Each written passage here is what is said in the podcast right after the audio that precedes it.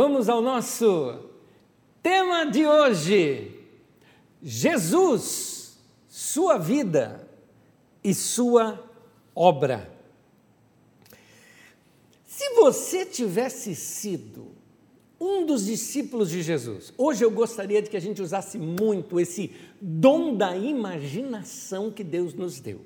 Transporte-se. Meu irmão, eu vou usar uma outra expressão. Abra a Bíblia agora, os Evangelhos, e se joga, entendeu? Se lança, entra na história. Se você tivesse sido um dos discípulos de Jesus, qual teria sido a sua primeira experiência com o Mestre? Sabe aquele impacto? Hoje eu li vários testemunhos, inclusive aqui no nosso chat, de pessoas contando das suas primeiras experiências aqui na Carisma, pessoas que tiveram experiências de conversão, coisas que marcaram a sua história. Mas agora vamos nos transportar, vamos andar lá nas ruas poeirentas da Galileia e aquela experiência de ver Jesus. Qual será que foi a sensação de conhecê-lo? O que era esse fascínio, não tem outra palavra melhor do que essa, fascínio que Jesus gerava nas pessoas? Nós vamos rever um pouquinho dessa história de Jesus e tentar trazer para nós um pouco do que era este impacto que a pessoa de Jesus causava nos seus discípulos. Vamos começar dos seus dois primeiros discípulos.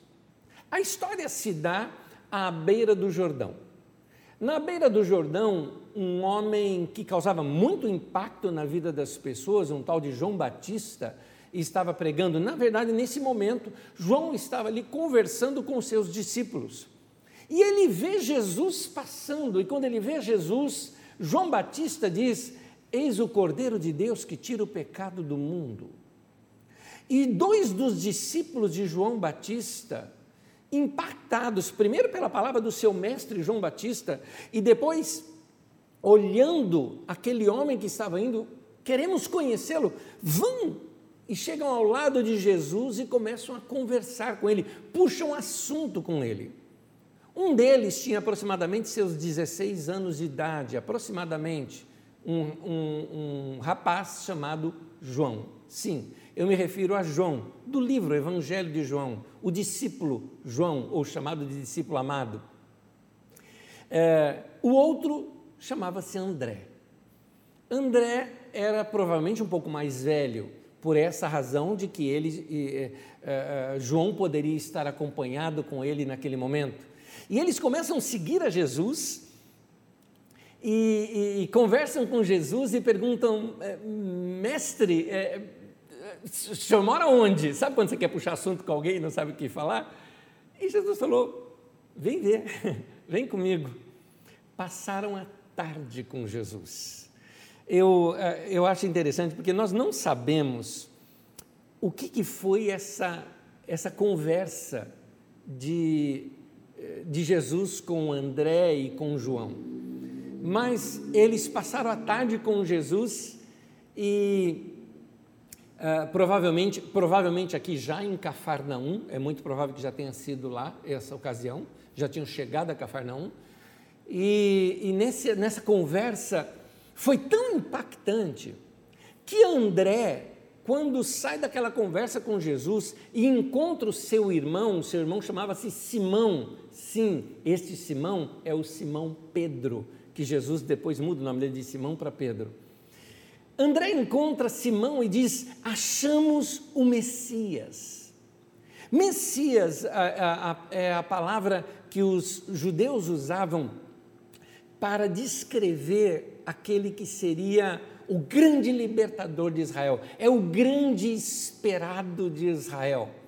E assim, em outras palavras, Jesus é o cara, é aquele que nossos pais falaram, é aqueles que nós aguardávamos, é aqueles que de geração em geração vem sido dito que este homem nasceria e restauraria Israel.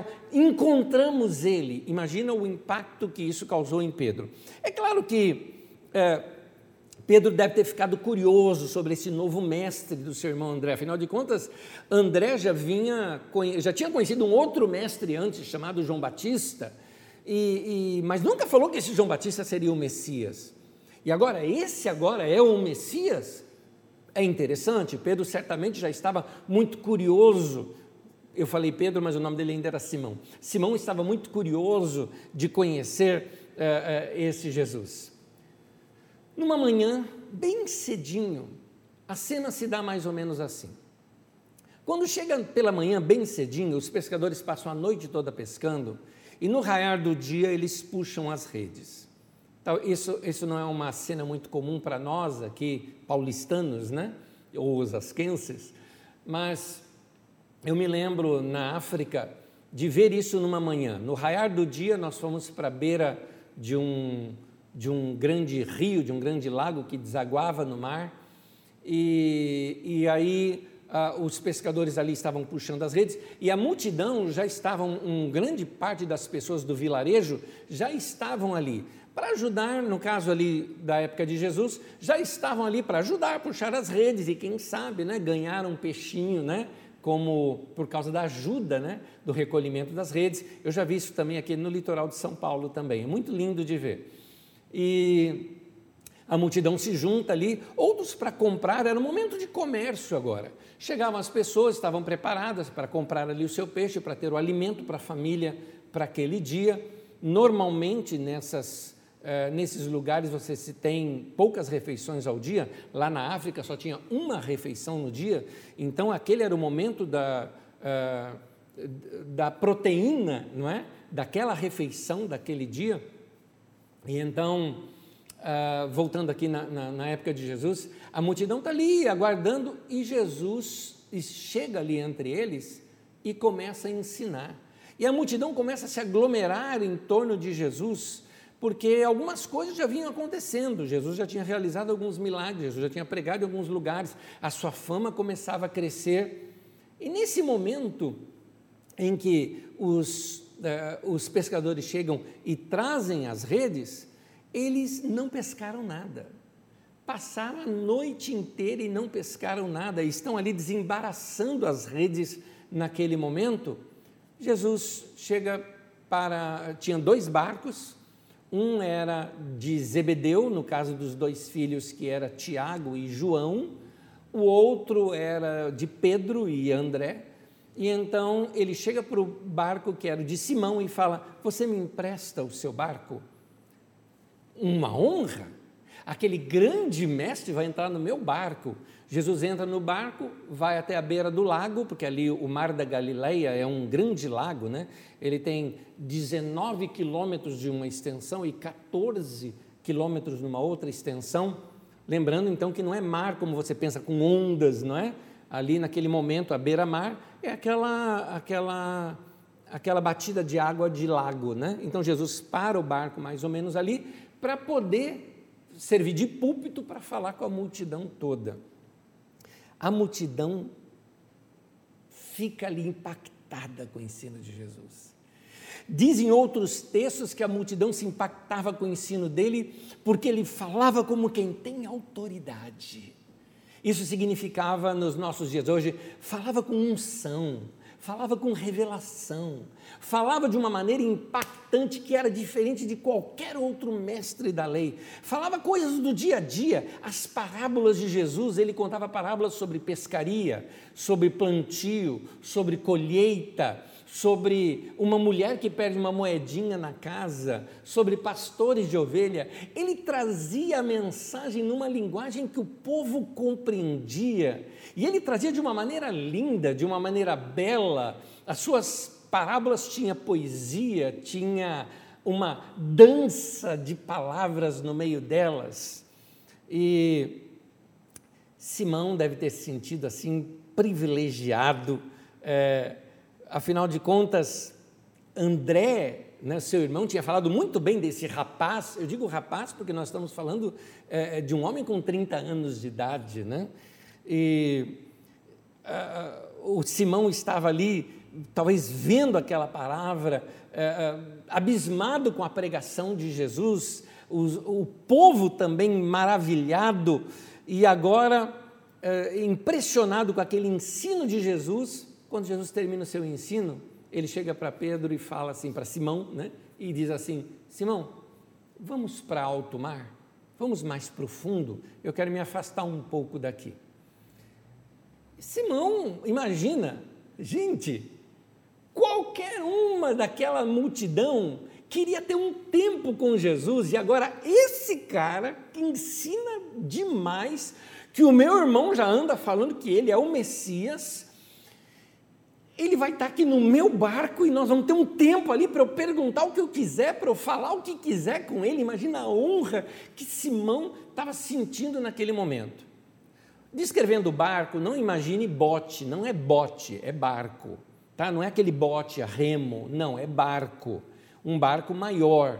Esse barco maior de pescador é aquele barco que tem popa, tem proa, não é?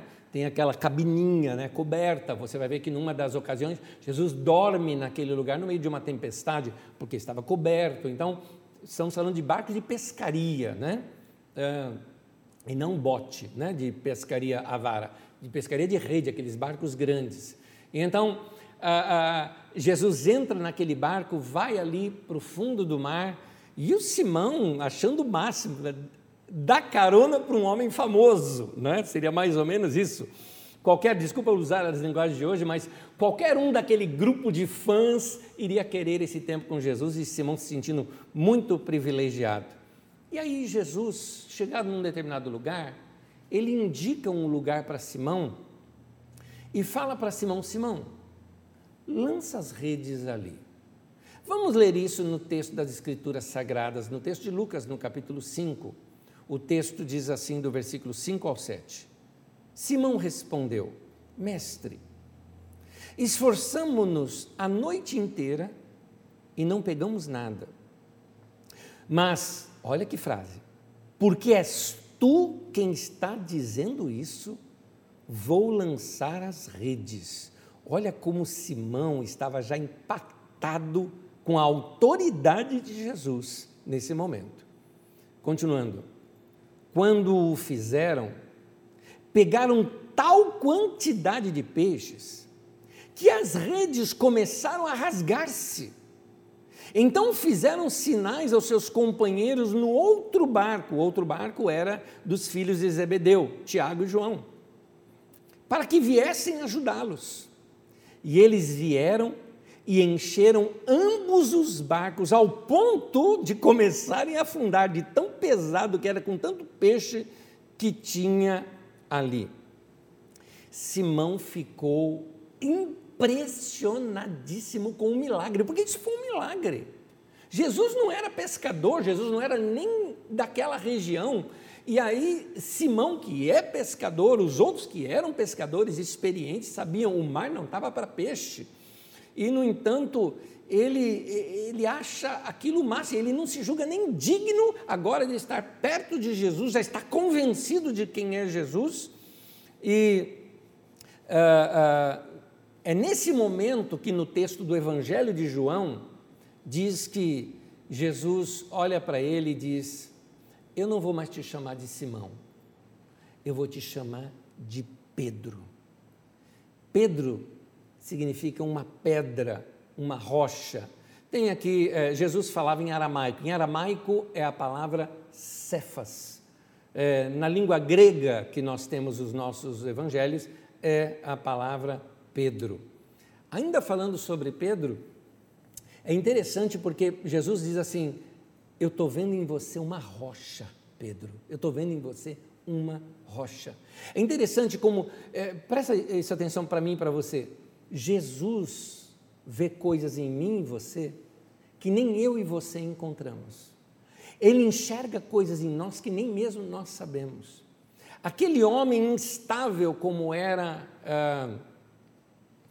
Pedro, se julgando até indigno de estar perto de Jesus, ele passava agora a ser chamado de rocha, né, de Pedro, Petros.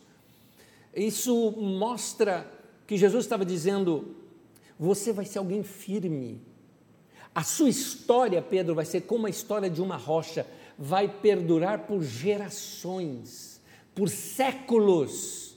Você pega uma pedra hoje, quantos anos essa pedra tem? Séculos, talvez. E assim está, nós aqui, 20 séculos ou 21 séculos depois, estamos falando deste homem, e Jesus viu isso nele. É nesse momento que nós vamos conhecer agora um outro discípulo de Jesus, porque nós já temos aqui o André, nós temos o João, nós temos o Pedro, mas o irmão de João chamava-se Tiago.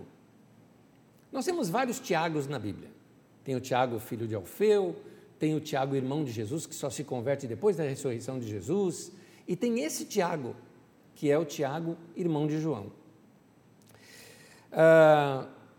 Com certeza, da mesma forma como André falou com Pedro, João deve ter falado com Tiago.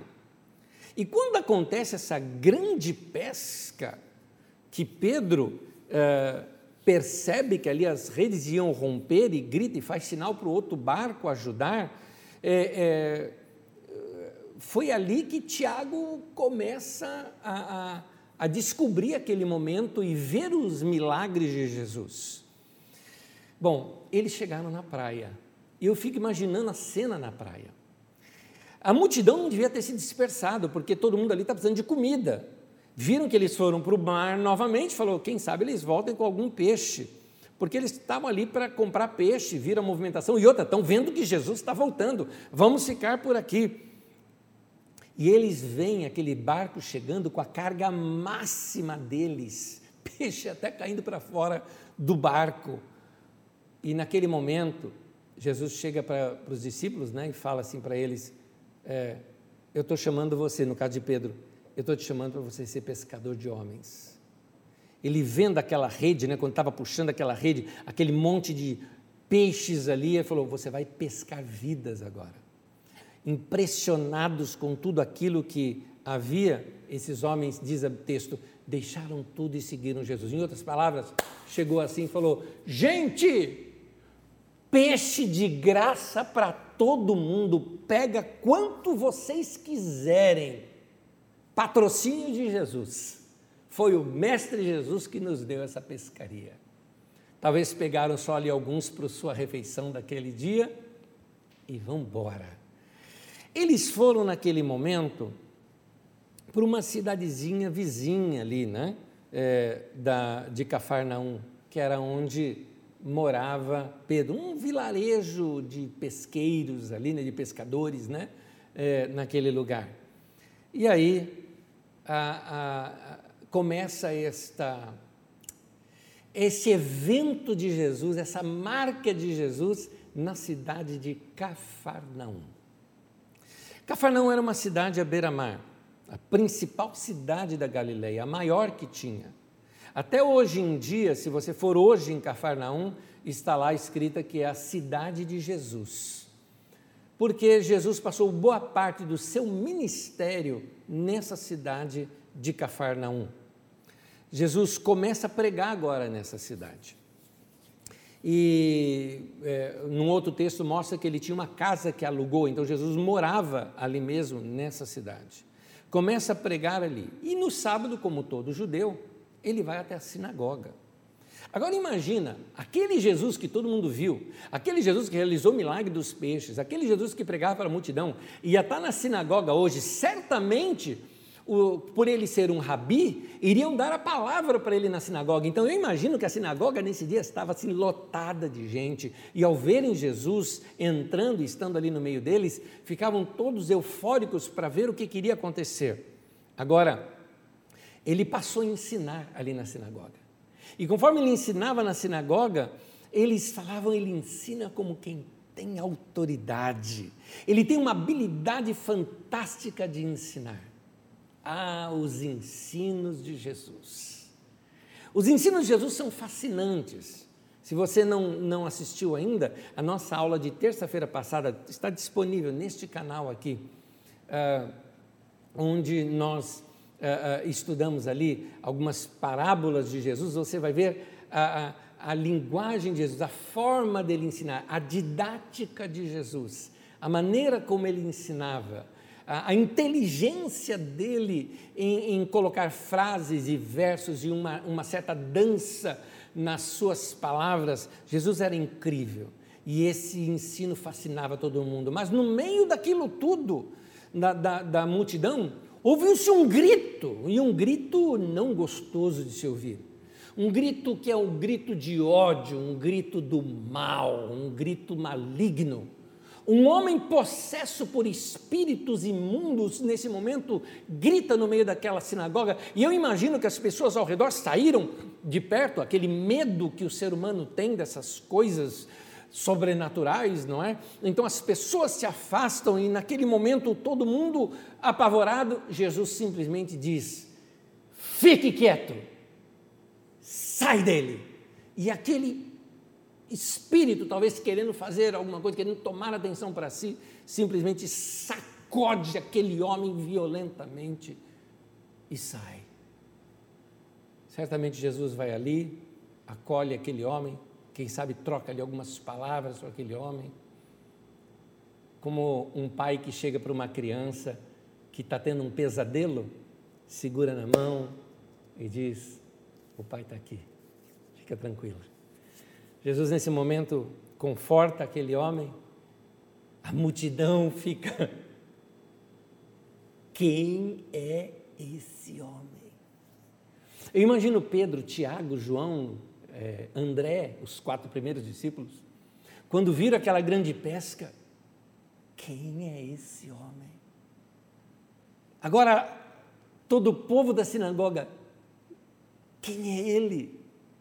Vamos ver isso no texto de Marcos, capítulo 1, versículo 27. Todos ficaram admirados, que perguntavam uns aos outros: o que é isso? Um novo ensino, e com autoridade. Até os espíritos imundos ele dá ordens e eles lhe obedecem. As notícias a seu respeito se espalharam rapidamente por toda a região da Galileia. Pedro, João, Tiago, André estavam ali com ele, saindo ali da sinagoga, foram para a casa de Pedro. Pedro morava numa vila de pescadores chamada Bethsaida, ou Betesda. Betesda e Bethsaida é a mesma. E eles foram para a casa ali de Pedro, em Bethsaida, naquele vilarejo. Chegando na casa, a mulher de Pedro deveria estar sufocada com o trabalho. Iria receber uma pessoa ilustre como Jesus para comer, iria vir alguns amigos juntos como André, como João e como Tiago, né, filhos de Zebedeu, sócios de Pedro, estariam ali também. E a mulher apavorada porque ela estava sozinha preparando tudo aquilo, porque a mãe dela que ajudava muito, quem sabe talvez fosse até a cozinheira mais experiente, estava com febre altíssima e de cama. E nesse momento, Jesus dá atenção. Aquela mulher era muito importante. Jesus dá valor à mulher. Aliás, nos ensinos de Jesus, você vai ver muito isso, que ele dava valor a quem a sociedade não dava valor. Jesus quer ver a mulher, vai até a cama dela, e se ele gentilmente, talvez tocando nela, ordena, ele dá uma ordem, diz o texto, para a febre sair. E a febre a deixou naquele mesmo instante. A mulher ficou boa na hora e se levantou e começou a servi-los ali também. Uau! Que homem é este? Imagina se você fosse um deles. Estou falando assim, se você fosse o André ou João, ver Jesus através dos olhos desses homens, ou principalmente de Simão Pedro. O texto de Marcos, capítulo 1, no versículo 32 ao 34, o texto diz assim: ao anoitecer, depois do pôr do sol, o povo levou a Jesus todos os doentes e os endemoniados. Imagina a bagunça que não estava na porta da casa ali do Pedro. E diz assim: toda a cidade se reuniu à porta da casa. E Jesus curou muitos que sofriam de várias doenças, também expulsou muitos demônios, não permitia, porém, que esses falassem, pois sabiam quem ele era. Muito diferente do que alguns pregadores hoje fazem shows com pessoas endemoniadas, não é? Jesus, na verdade, não dava espaço para esses demônios, nem para os seus shows. Mas imagine o impacto agora. O impacto na multidão, o impacto na vizinhança, o impacto agora em Pedro e toda a multidão também já olhando Pedro, Tiago, André, João, como homens especiais, porque afinal de contas eles eram agora discípulos de gente próxima desse grande mestre que era Jesus. Isso já era de noite. Lembrando que nesses lugares se dorme ao anoitecer. Quando chega o final da tarde ou o sol se pondo e ainda o céu um pouco claro, é o momento da janta. A hora que escurece tudo, é hora de ir dormir. E estes tiveram ali que ajudar aquela multidão toda e orar por aquela multidão toda. Então, estava todo mundo cansado, porque já tinha passado horas da sua hora de dormir. Para eles já eram aquelas vigílias da noite, comparado com a nossa madrugada. E aí, de madrugada, antes do raiar do dia, ainda o tempo escuro, enquanto os outros dormiam, depois de um breve descanso, Jesus se levanta, estando ainda escuro, e vai para um lugar sozinho para orar. Quando os discípulos acordaram pela manhã, procuraram, cadê o Jesus? Jesus, ele estava dormindo aqui, e não está. Saem atrás dele e encontra este homem orando. É interessante que já de manhãzinha, já tinha gente da cidade vindo, e talvez de cidades vizinhas, já na porta lá da casa do Pedro, querendo ter esse contato com Jesus, mas Jesus não estava ali. Procuraram-no e o acharam no lugar isolado, orando. Eu imagino o impacto disto também na mente de quem o encontrou, provavelmente Pedro, André, ou Pedro e João, né? Talvez muito provável Pedro e André. Quando encontraram Jesus orando, imagina o que se passava na mente deles. Este homem fala com Deus e Deus o atende. O impacto disso na vida deles também foi muito forte. É mais ou menos assim: quem é esse homem? Passado um tempo, ali em Cafarnaum, Jesus convida esse grupo de discípulos dele para uma viagem na Galileia. Descrevendo para você a Galileia é o seguinte: ao norte de Israel, Israel é assim, tem o Rio Jordão que vem, forma o Mar da Galileia, que é um lago, Mar de Tiberíades, Lago de Genezaré, Mar da Galileia, é tudo a mesma coisa. Depois o Rio Jordão continua e vai desembocar lá embaixo no Mar Morto. Então, lá em cima, no Nordeste, para nós brasileiros, né? No Nordeste, embora seria Noroeste, né? Está ali Cafarnaum, e aquela região é chamada de, Cafarnaum é a cidade, a região é chamada de Galileia. Galileia significa círculo, círculo dos gentios. Muitos povos de outros lugares moravam ali na Galileia, muita gente de outras nações acabaram morando ali na Galileia também. Era um lugar mais de comércio, de passagem, de línguas, de culturas todas misturadas ali. Jesus, então, chama os discípulos para ir para outras cidades. Imagina agora, viajar com Jesus, experiências totalmente novas, de cidade em cidade, como é que vai ser isso? Num dos vilarejos que Jesus está passando, vem um leproso, e esse leproso, ele vem e se joga diante de Jesus, ele se prostra no chão e diz: se o Senhor quiser, eu sei que o Senhor pode me purificar. Deixa eu te explicar algo antes. O leproso naquele tempo era a pessoa que mais sofria preconceitos naquela sociedade. Porque a lepra era, para os religiosos, a lepra era um castigo de Deus. Deus está castigando este homem, colocando nele a lepra.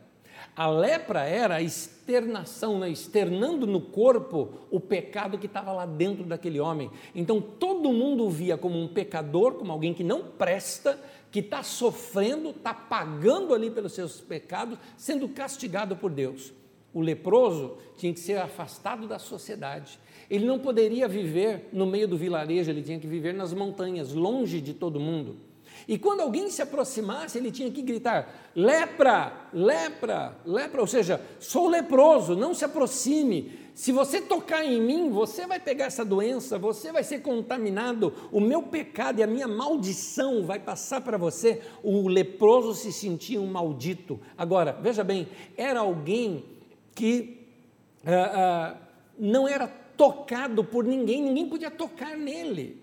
Nós, no meio dessa pandemia toda, estamos sentindo tanta saudade de abraços, mas a gente ainda tem familiares em casa que podemos abraçar, ou alguma pessoa que realmente vocês moram juntos e podem abraçar. Você pode aí abraçar o seu pai, você pode abraçar a sua mãe, o seu marido, sua esposa, seus filhos. Mas o leproso, ele não abraçava ninguém, não era tocado por ninguém, um homem que está anos na vida dele sem um toque. Ele, quando vê Jesus, então, ele vem correndo, lepra, lepra, e se joga no chão para dizer: olha, não vou me aproximar do Senhor, porque se ele tocasse em alguém, ele seria apedrejado e morto, né? Então, ele para ali e se joga no chão e fala: Senhor, eu sei de uma coisa, que se o Senhor quiser, o Senhor pode me purificar. Jesus olha para esse homem e fala: eu quero, fica limpo. Mas não foi só isso que ele fez. Sabe o que o texto diz? Jesus tocou nele. Eu imagino esse homem que devia estar com o rosto em terra, assim, e ver que Jesus se aproxima dele. Talvez ele começasse a tremer, tipo, lepra, lepra, digo, não chega perto, não chega perto. E Jesus fala: eu quero, e vai nele e toca. Ele sentiu um toque pela primeira vez, depois de anos de sua vida. Aquela mão, aquele calor humano e divino, passando pelo seu corpo também, a sua pele se reconstruindo. O milagre aconteceu ali. Eu imagino quem estava com Jesus. Quem que é esse homem? Ele vai para Cafarnaum de novo, passou depois de alguma cidade, diz a palavra de Deus, lá no livro ainda de Mateus, ele vai falando que Jesus andava por toda a Galileia, pregando nas sinagogas, ensinando nas sinagogas, pregando o evangelho do reino e curando toda sorte de doenças e enfermidades entre o povo. Gente, um monte desses milagres de Jesus nunca foram narrados. Esses que nós sabemos hoje são porque os evangelistas, por alguma razão de necessidades, inclusive das suas próprias comunidades, narraram e guardaram esses relatos. É João quem diz que não teria livros no mundo para registrar tudo o que Jesus fez. Então, esses foram selecionados, chegaram até nós. Em Cafarnaum, Jesus está pregando numa casa. E aí, a multidão era tanta que não tinha como entrar, não tinha nada. Paralelo a isso, alguns amigos de um homem paralítico chegaram para ele e falaram: vamos ver Jesus. Jesus está curando um monte de gente, nós vamos levar você até lá. Nós vamos levar você. E quando começaram a carregar aquela maca com aquele cara, não conseguiram entrar no lugar. Imagina aquela multidão toda, uma apinhalada, para tentar ouvir os ensinos de Jesus. Jesus lá dentro de uma casa, inclusive. Aquela multidão toda, não dava para entrar. Sabe aquela sensação, 6 horas da tarde, num busão ou num trenzão nosso aqui, quando alguém chega aqui no teu cangote e fala aquela palavra, né, muito característica e muito conhecida nesses lugares, que é assim: sensa. Pois é, sensa. O cara falou: não dá nem para se mexer aqui, meu indivíduo. Como é que você quer passar aqui no meio da rua? Ainda mais com uma maca, não é? Chega mais cedo. Aqueles homens não desistem. Eles sobem pelo telhado, destelham a casa, abre o telhado da casa para poder descer a maca por ali. Tem tanta coisa que a minha imaginação viaja. Eu imagino a mulher, a esposa do dono da casa, sentada lá ouvindo Jesus e daqui a pouco vendo um buraco no teto. Marido, o quê? Tem um buraco lá em cima. Presta atenção, mulher, Jesus está ensinando. E ela assim, marido, quem foi a mulher?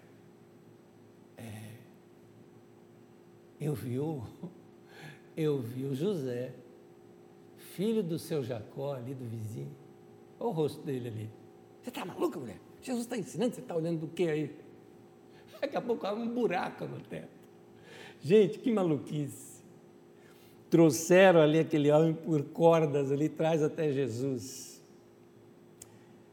Jesus cura aquele homem e dá a ele até uma tarefa.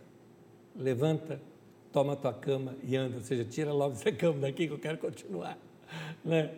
Mas assim, você está curado. Agora, o principal que eu acho, eu tenho um dos milagres de Jesus, quando ele cura um homem assim, o texto diz assim, que Jesus fala, filho, teus pecados estão perdoados. E depois é que ele pega e fala, levanta, toma o teu leite e anda. Jesus curou o homem por dentro e por fora. Numa das passagens de Jesus por aquela região, ele vê um coletor de impostos, um homem chamado Levi Mateus. Esse homem ficou tão impactado com a vida de Jesus, que ele escreve depois sobre a vida de Jesus. Nós temos o Evangelho de Mateus. Esse Levi Mateus, ele era um publicano.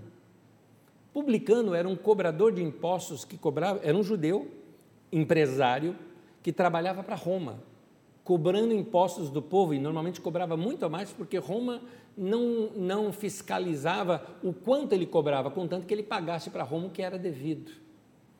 Geralmente homem odiado, como era Zaqueu, por exemplo, odiado pelo povo, assim era Levi Mateus também. Levi Mateus talvez pensou, esse Jesus deve ser fascinante, mas ele nunca vai me dar atenção. Porque esse tipo de gente era considerado pela religião da época de pecadores, pagãos, gente mundana, seria isso.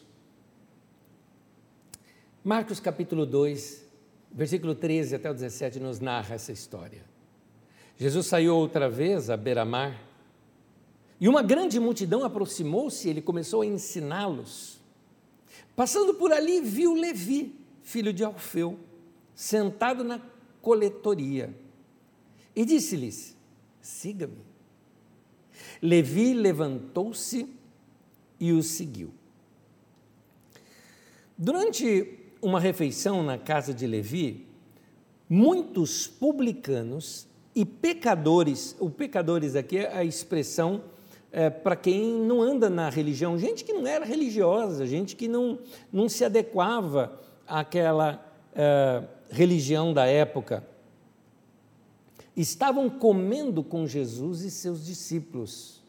Ah, aqui para o fariseu isso era terrível, porque comer com alguém significava quase que fazer um pacto com aquela pessoa, pois havia muitos que o seguiam, nota, já tinham muitos desses publicanos e pecadores, vendo em Jesus uma pregação diferente que o aceitava. Eles se sentiam aceitos nesse círculo de Jesus.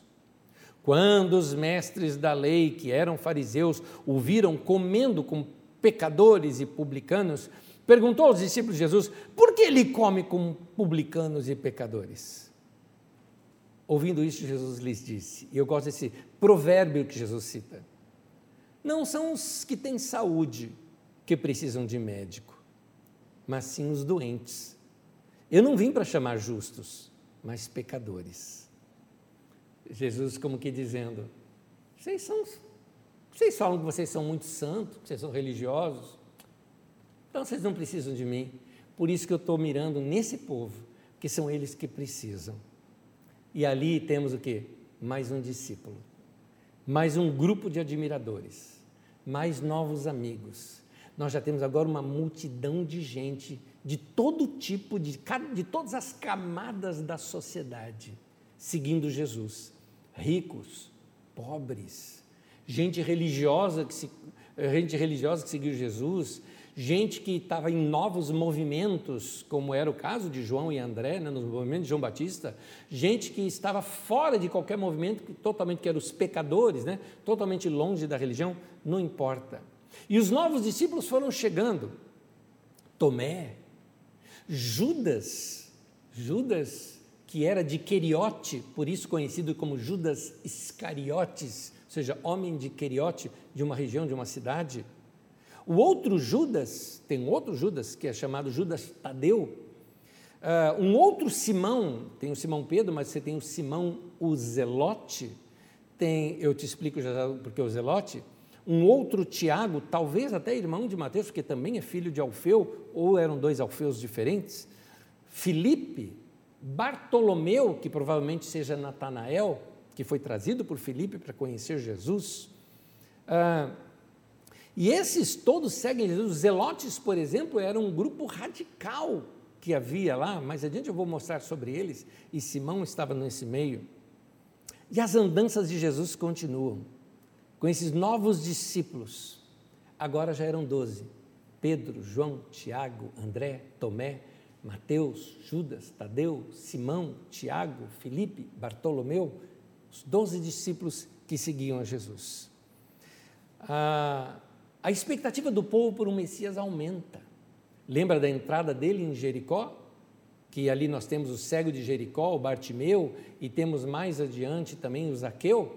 Naquela história você vai ver um Jesus que já estava sendo chamado de Messias. Naquele tempo já era época de Páscoa e o povo já estava imaginando que Jesus seria esse grande Messias e libertador. E aí começam a crescer os conflitos com os religiosos. Surgem conflitos religiosos, de Jesus com os religiosos, mas também surgem conflitos populares contra Roma. E nesses conflitos populares contra Roma, estavam começando a olhar Jesus como uma espécie de um possível líder para uma revolução, para tomar o governo de Roma novamente para si e eles governarem ali a Palestina. Esses eram os zelotes. E havia junto com eles algo também que era o banditismo, o chamado sicários. A palavra sicário significa o homem da adaga. Nos tempos de Jesus, haviam várias expressões de revolta popular contra a miséria e contra a exploração. Normalmente eles eram chefiados por líderes espontâneos, gente que se lançava por uma causa. Eles faziam assaltos, faziam emboscadas a caravanas, eles lutavam contra a miséria e contra o desespero, meio Robin Hood, roubando dos ricos para dar para os pobres. Eles eram considerados bandidos, desordeiros, talvez alguns os consideravam apenas como vagabundos que só queriam roubar. No entanto, a ação deles era muito inteligente, era uma ação política. Era uma ação bem pensada. Eles tinham a finalidade de desestabilizar aquele sistema organizado de Roma, não é? Para que eles deixassem de ser marginalizados. E esse movimento, comumente conhecido como um banditismo social, provocava muitas vítimas também, como, por exemplo, é muito provável que os dois ladrões que estavam crucificados ao redor de Jesus fizessem partes de movimentos populares como esse, porque só se crucificava alguém que apresentava perigo para Roma. Por que Jesus foi crucificado? Porque os judeus convenceram os romanos de que Jesus era um perigo social e estava causando tumultos sociais, e Roma, que queria sua pax, né, sua paz, não queria briga, concordou em crucificar Jesus. Nesse meio havia também um grupo radical chamado zelotes. A palavra zelote, embora venha da palavra zelo, ela no texto bíblico é a palavra canaanita, não é? Ou seja, povo de Canaã. Por isso, e ali é a mesma raiz da palavra zelo, por isso eles eram também conhecidos como zelotes. Eles eram o povo da terra, que queriam defender a sua terra, Canaã, de Roma. Por que Roma está dominando aqui a nossa terra? Essa terra é nossa. Eles eram os nacionalistas, vamos dizer assim, querendo defender aquele lugar. Eles eram algo bem radical. E eles queriam dar um golpe em Roma. e expulsar aqueles romanos, né, e restaurar a soberania ali dos israelitas. E as autoridades os perseguiam, consideravam eles criminosos, terroristas. Alguns dos zelotes recrutavam combatentes dos camponeses da Galileia, porque era aquele povo que mais sofria, era a região mais pobre, então a região que mais sofria essa dominação colonial e social. E entre os apóstolos de Jesus, provavelmente nós temos dois deles, Simão o Zelote e Judas Iscariotes. É muito provável que Judas Iscariotes veio deste povo também. A gente sabe também que Pedro também usou alguns desses certos métodos dos zelotes, né? Quando vem prender Jesus, Pedro tira a espada e vai para cima e corta a orelha do cara. Pedro queria cortar a cabeça do cara, o cara inclinou, então cortou a orelha, né? Então tem essa cena ali sobre Jesus, sobre Pedro. Mas Simão o Zelote era assim. Os sicários que andavam também parceiros ali dos zelotes, eles usavam aquelas adagas pequenas por baixo da roupa. Quando tinha multidão, eles miravam num líder político ou num líder influenciador de Roma ou judeu que se vendeu para os romanos, e no meio daquela multidão simplesmente disparava aquela adaga, matando aquela pessoa no meio da multidão, aquele grito abafado quando a multidão se move, eis um corpo caído no chão, não é? Então, é a versão Assassin's Creed da época, né? Isso é um videogame. Então, matavam essas pessoas, causando assim revoluções, era esse o momento. Essa ebulição toda vai se dar mais lá no ano 66 até os 70, onde tem uma grande revolta da parte dos judeus, mas aqui nós estamos perto do ano 30 a 33. E é aí que surge Judas Iscariotes. Os interesses dos partidos políticos começaram a aparecer. Os ricos sacerdotes, os sacerdotes que lideravam ali o templo, eram os saduceus, eles eram ricos e muito ricos. Eles queriam manter o poder e manter as suas regalias e se sentiam ameaçados por esse movimento de Jesus. Eles sabiam que você nunca consegue acabar com o movimento de fora para dentro. Não adiantava falar mal de Jesus, não adiantava perseguir Jesus. Tinha que achar um jeito de entrar no meio desse grupo de Jesus e dali destruir esse movimento. Foi aí que eles subornaram Judas. O suborno de Judas foi muito tentador. 30 siclos de prata, como é dito, daria para comprar um terreno de aproximadamente 15.000 metros quadrados. Só para vocês terem uma ideia, esse terreno todo aqui da Carisma, até lá do outro lado da rua, até lá na outra rua lá em cima, não é? Que é todo o nosso terreno, tem 8.000 metros quadrados, nós estamos falando do dobro disso daqui. Então, nós estamos falando aqui, talvez, de um suborno, se fosse aqui em São Paulo nos dias de hoje, de algo em torno de 15 a 20 milhões, é disso que nós estamos falando. Estamos falando de muito dinheiro. E Judas, então, com esse dinheiro em mãos, talvez... Alguns até defendem Judas, dizendo, não, Judas entregou Jesus, mas ele queria fazer uma grande revolta e com esse dinheiro financiar uma revolta, mas Judas, na verdade, compra um terreno que vira um cemitério e é ali que ele se enforca. Judas faz a primeira delação premiada, não é? Judas ali corrompeu esse movimento todo. Devido a essa entrega a Jesus, Judas está ali na ceia, naquela última ceia. Jesus serve o pão, serve o vinho. É interessante, quando a gente toma a ceia, a gente come o pão e depois o vinho. E o pão e o vinho se misturam dentro de nós, mostrando que essa aliança é lá dentro da gente. Jesus chega para Judas, pega um pedaço de pão, molha no vinho, ou seja, o pão e o vinho se misturam do lado de fora, entrega para Judas e o chama de amigo. Ele mostra a Judas, sua relação comigo é só externa, ela não é no coração. Judas sai dali, faz a negociação, vem com uma tropa para prender Jesus, lá na casa de João Marcos, né, na casa de Maria, irmã de Barnabé, casa de João Marcos. Não encontra Jesus ali, vai para o Monte das Oliveiras, onde Jesus já estava com os discípulos. Chegando no Monte das Oliveiras, ele faz um código, aquele que eu der um beijo. Note que Jesus era tão igual a todo mundo, se vestia igual a todo mundo, que não tinha como identificá-lo. Então ele fala assim, prende o barbudo ali, e uns 10 presos, entendeu? Prende aquele de manto comprido, todos tinham. Jesus não se destacava, Jesus era igual a todo mundo. E então ele faz um código, aquele que eu der o beijo. Todo mundo fala do beijo de Judas como beijinho no rosto, não era o beijo no rosto. Beijo no rosto se dá entre iguais. Aliás, Judas deve ter cumprimentado todo mundo assim. Beijou Pedro, beijou André, todo mundo ele beijou. Mas Jesus ele beijou no dorso da mão. É aqui que você beijava alguém superior a você. Os homens vêm para prender Jesus, Pedro tenta defender Jesus, puxa a espada para cortar a cabeça de um, o homem dobra e corta-lhe a orelha. Jesus para tudo, não é assim. Cura a orelha do homem. Eu fico pensando na cabeça dos guardas, que homem é esse? Inclusive se sabe o nome do cara que teve a orelha cortada, chamava-se Malco. Por que será que sabiam até o nome deste homem? Depois, para ter registrado o nome dele, porque certamente esse homem virou um discípulo de Jesus depois.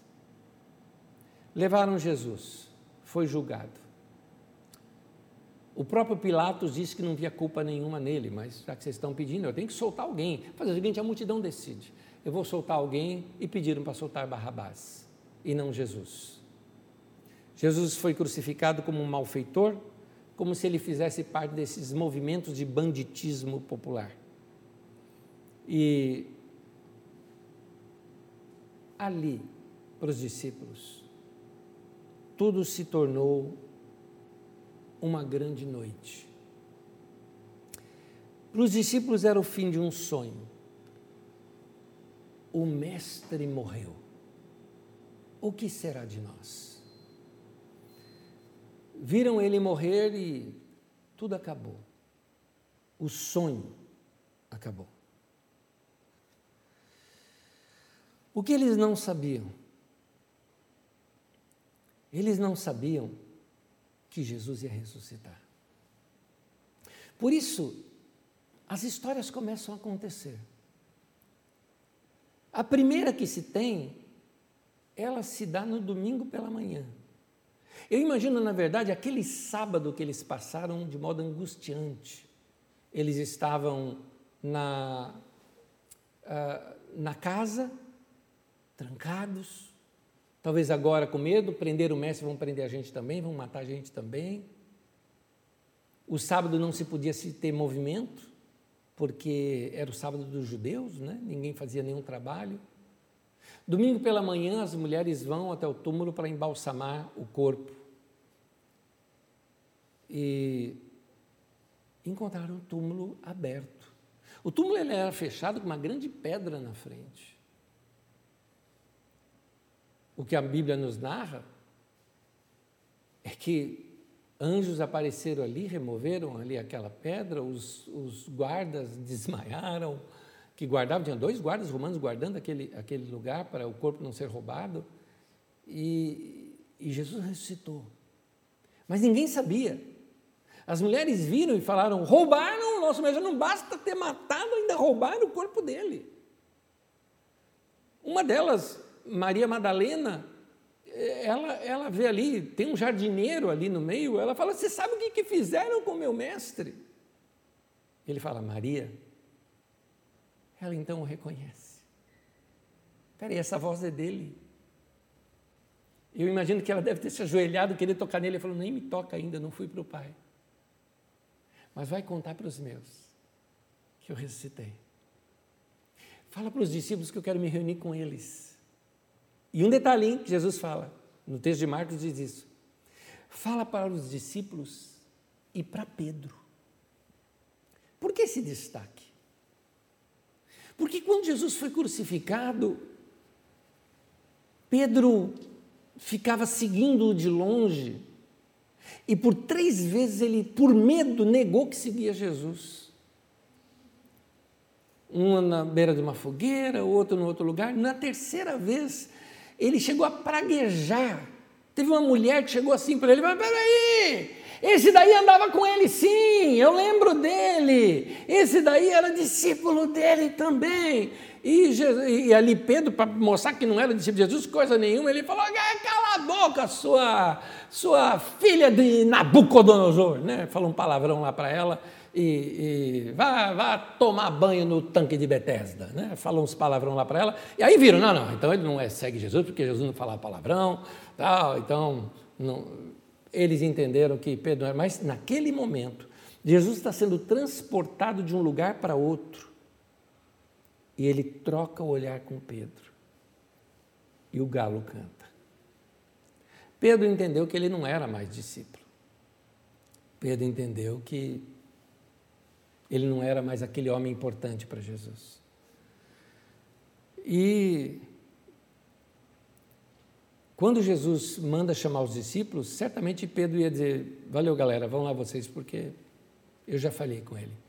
Mas o recado era: peraí, ele falou o seu nome, ele citou você por nome, fala para os discípulos e para Pedro. Jesus depois aparece também ali às mulheres, está relatado no texto de Mateus, e aí começa o bafafá, as mulheres chegam e contam para os discípulos, não querem acreditar, Pedro e João saem correndo para ver isso. João passa na frente do Pedro, porque era mais novo, olha e vê realmente o túmulo vazio. E aí começam as aparições de Jesus. Em Lucas 24 diz que Jesus já tinha aparecido ali para Pedro. Os discípulos começam a falar: gente, ele viu Jesus, ela viu Jesus, o outro viu Jesus. Nisso chegam dois caras que contam: gente, vocês não sabem o que aconteceu com a gente. A gente estava indo para a estrada de Emaús, veio um cara do nosso lado, mas era noite, todo mundo de cabeça coberta, tudo mais. O cara começou a conversar com a gente, ele não sabia de nada do que tinha acontecido. Eu falei: quem é esse cara? Onde esse cara estava que não sabe dos últimos acontecimentos? E começamos a contar para ele sobre a morte de Jesus. Vocês não imaginam. Quando ele chegamos na nossa casa, ele falou que ia embora, ele falou: não, entra, come com a gente, fica com a gente aqui. A hora que nós entramos, sentamos ali, a mesa preparada, ele vai partir o pão, ele tira aquilo, parte o pão, e nós reconhecemos que era Jesus. Ele partiu igual Jesus partia a ceia com a gente, ele partiu aquilo, os nossos olhos foram abertos e ele desapareceu. Jesus apareceu para a gente, e aí começam os bafafás, e ali estão os discípulos reunidos, quando Jesus aparece no meio deles.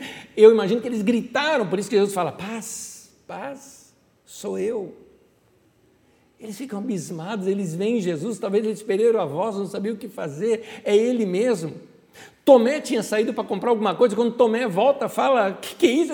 Jesus estava aqui, Jesus apareceu, ele ressuscitou. Tomé fala: gente, beleza, eu amei Jesus, eu segui Jesus e tudo mais, mas não dá para um cara ressuscitar, né? Vocês não viram alguém, não? Não foi uma visão de vocês?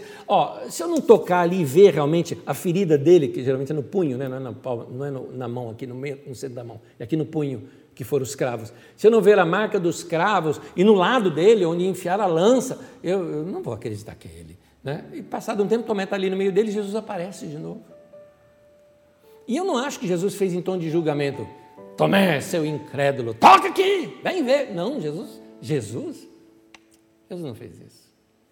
Tomé, vem cá, Tomé, toca aqui. Sim, ele falou: mestre, ele chama Jesus de Deus naquele momento, meu Deus, né? Tomé chama ele dessa maneira, de tão impactado que ele ficou. Mas Jesus entende as nossas dúvidas. Ele falou: Tomé, se isso te ajuda você a crer, toca, eu vou ajudar você na sua fé. Jesus apareceu em vários lugares, apareceu na Galileia, perto do mar, ele apareceu nos discípulos, uma semana depois dessa ocasião ele aparece de novo, ele aparece para Tiago, o irmão dele, Maria teve outros filhos, Tiago, José, Judas, Simão, está lá em Marcos capítulo 6, você pode ler isso. E os irmãos de Jesus não acreditavam nele, e aí ele aparece para o Tiago, esse que vinha se tornar o grande Tiago, do livro que nós temos na Bíblia de Tiago, líder da igreja de Jerusalém, Atos 15, Atos 21, você vai ver esse Tiago, ele aparece a outros discípulos em Jerusalém, aparece também na Galileia, e depois também aparece ao longo de 40 dias, diversas vezes ele aparece e explica para os discípulos sobre o reino de Deus. até que ele dá suas últimas palavras. E nós vamos ler aqui as últimas palavras ali de Jesus. Mateus capítulo 28, versículo 16 ao 20, diz assim: Os 11 discípulos foram para a Galileia, para o monte que Jesus lhes indicara. Quando viram, o adoraram, mas alguns duvidaram. Eu quero fazer uma pausa aqui para te falar algo. Esse texto fala, alguns duvidaram. É interessante, Jesus não condenou. Eu amo isso estar no texto bíblico. Porque mesmo Jesus tendo ressuscitado, aparecer para os discípulos, alguns ainda ficaram assim, medindo, eu acho que não é não. Acho que é truque. Uma vez uma pessoa chegou para mim e disse assim, falou, Anésio, eu amo Jesus, eu sigo Jesus, mas eu tenho algumas dúvidas com relação à ressurreição, dúvida com relação a alguns textos da Bíblia. Eu disse para ela, tudo bem, Deus te entende, Jesus te entende, porque na Bíblia, eu mostrei esse texto, eu falei, na Bíblia está escrito, alguns duvidaram, daqueles discípulos que andaram com ele, imagina você que nem andou com ele lá, ter dúvida. Meu irmão, minha irmã, se você tem dúvida na sua fé, sabe o que Jesus está dizendo? Você diz assim, Jesus, às vezes eu não creio, Jesus falou, pode deixar, eu creio por você, eu creio em você. Você está se vendo como Simão, eu estou te vendo como Pedro. Vamos voltar ao texto. Quando viram, o adoraram, mas alguns duvidaram. Então Jesus aproximou-se deles e disse, foi-me dada toda a autoridade nos céus e na terra. Portanto, vão, façam discípulos de todas as nações, batizando-os em nome do Pai, do Filho e do Espírito Santo, e ensinando-os a obedecer a tudo o que eu lhes ordenei. E essa frase eu acho fantástica. E eu estarei sempre com vocês até o fim dos tempos. Essa é a palavra de Jesus para mim e para você. Ele falou, agora vocês vão e contem para todos isso, que vocês viram e ouviram. E hoje, meu irmão, eu e você, é que temos que levar esse evangelho adiante, aquecer o coração das pessoas, trazendo esperança com o evangelho de Jesus. Hoje, as minhas mãos e as suas são as mãos de Jesus. Hoje, os olhos cheios de compaixão e de amor de Jesus são os meus e os seus. Hoje, são os nossos ouvidos que estão abertos para atender e ouvir o coração das pessoas, como era quando Jesus andava aqui na terra. Nós somos o corpo de Cristo. É isso que nós vamos celebrar na ceia no domingo que vem, lembrando dessa verdade. E Jesus disse, eu estou com vocês até o fim. Eu nunca vou abandonar vocês. Em outras palavras, Jesus está aqui, Jesus está aí. Ele não só está conosco, mas está em nós. E assim, a sua obra continua. Por isso que ele disse, vocês vão fazer obras maiores do que a minha. Vocês vão tocar mais pessoas do que eu toquei. Vocês vão abençoar muito mais gente do que eu abençoei. Continue. Essa é a obra de Jesus. É isso que nós celebramos nesse domingo da ressurreição. Ele é a nossa Páscoa, a nossa ressurreição. Jesus ressuscitou e nos dá esperança de uma vida nova e de um tempo novo. Que as palavras do Evangelho, lidas hoje aqui para vocês, possam marcar a sua vida e trazer para você uma experiência tal com Jesus, que aumente a sua fé e que te leve, como um discípulo, a se apaixonar ainda mais por Jesus. Vamos orar? Querido Deus e Senhor, eu prostro meu coração diante do Senhor, eu abro a minha vida para o Senhor, para que o Senhor me encha com Teu Espírito Santo. Eu oro isso por todos meus irmãos também, para que nós sejamos cheios do Teu Espírito e da Tua Palavra e venhamos a proclamar o Teu Evangelho a toda criatura, a todas as pessoas, mostrando este grande amor do Senhor. Me faltam palavras, este ser precioso, fantástico, maravilhoso que é Jesus. Que ele seja revelado a estas pessoas, assim como está sendo revelado hoje aos nossos corações. Que o Senhor nos abençoe e nos guarde. e que nós possamos perceber a Tua presença conosco até o fim.